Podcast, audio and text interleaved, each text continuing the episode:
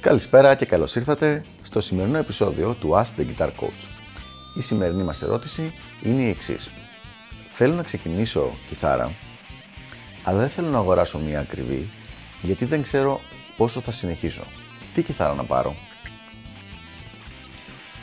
Η αλήθεια είναι λοιπόν φιλέ ότι αυτή είναι μια πολύ συνηθισμένη ερώτηση την οποία την κάνουν, συνήθως την κάνουν γονείς βέβαια, παρά τα παιδιά, γιατί τα παιδιά πάντα στην αρχή είναι ενθουσιασμένοι ότι θα μάθουν κιθάρα και ποτέ δεν σκέφτονται ότι μπορεί να το αφήσουν παρακάτω. Για να δούμε λοιπόν τι συμβουλεύω στο συγκεκριμένο θέμα. Η συμβουλή μου είναι αρκετά απλή. Πάρε μια καλή κιθάρα, την οποία αν μετά αποφασίσεις να τα παρατήσεις, θα μπορέσεις να την πουλήσεις και δεν θα σου μείνει να γίνει καυσόξυλο στο τζάκι. Κάτι το οποίο είναι πάρα πολύ συνηθισμένο και που συμβαίνει με κιθάρες των 100, 200 ευρώ κτλ.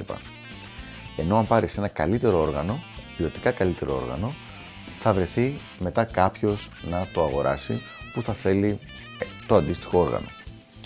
Είναι κάτι το οποίο πολύ συχνά δεν το σκέφτονται αυτό οι γονείς, προκειμένου να έχουν μια εξασφάλιση στην αρχική επένδυση, την οποία μετά όμως, αν την παρατήσει το, το παιδί την κιθάρα, πραγματικά δεν έχουν τι να την κάνουν και καταλήγουν κάποια στιγμή να την κάνουν δώρο σε κάποιο ξαδερφάκι ή κάποιο άλλο μέλος της οικογένειας. Αν λοιπόν αυτό που σε νοιάζει είναι να μην πάνε χαμένα τα χρήματά σου, πρέπει να κάνεις δύο πράγματα. Το πρώτο πράγμα είναι αυτό που είπαμε, να πάρεις ένα καλό όργανο, όχι υπερβολικά ακριβό, αλλά ούτε και υπερβολικά φτηνό, το οποίο μετά να μπορείς να πουλήσεις. Και πάμε τώρα να δούμε το δεύτερο. Το δεύτερο πράγμα που πρέπει να κάνεις είναι το εξής. Αν υποθέσουμε ότι έχεις βάλει ένα budget της τάξης των 400-500 ευρώ για να πάρεις την πρώτη σου κιθάρα, που εγώ εκεί πιστεύω ότι είναι πραγματικά το σημείο που θα πρέπει να κινηθείς, πάρε τον καθηγητή σου και πες του να σε βοηθήσει εκείνος στο να βρεις μια κιθάρα σε αυτά τα χρήματα η οποία να είναι μεταχειρισμένη. Με αυτόν τον τρόπο θα αγοράσεις μια κιθάρα που θα είναι πολύ ακριβότερης αξίας σε πολύ χαμηλότερη αξία, δηλαδή η κιθάρα την οποία θα πάρεις εσύ 500 ευρώ, καινούρια θα έκανε 800.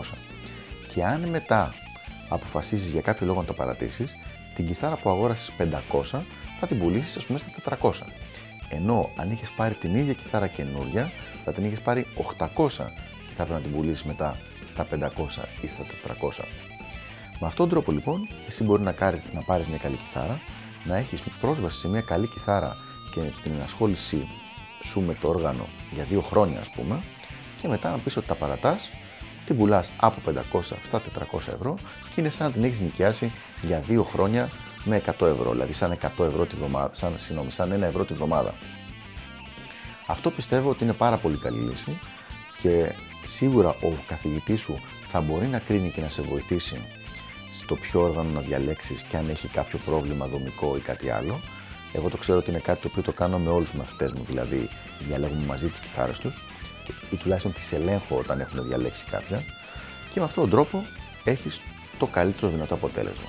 Έχεις δώσει ένα μεσαίο ε, μέγεθος ας πούμε ποσού, όχι πάρα πολλά χρήματα, έχεις πάρει το καλύτερο δυνατό όργανο και έχεις πια πραγματικά full εξασφαλισμένος ότι αν κάποια στιγμή τα παρατήσεις, μπορείς να το πουλήσεις σε αντίστοιχα χρήματα με αυτό που το αγόρασες περίπου.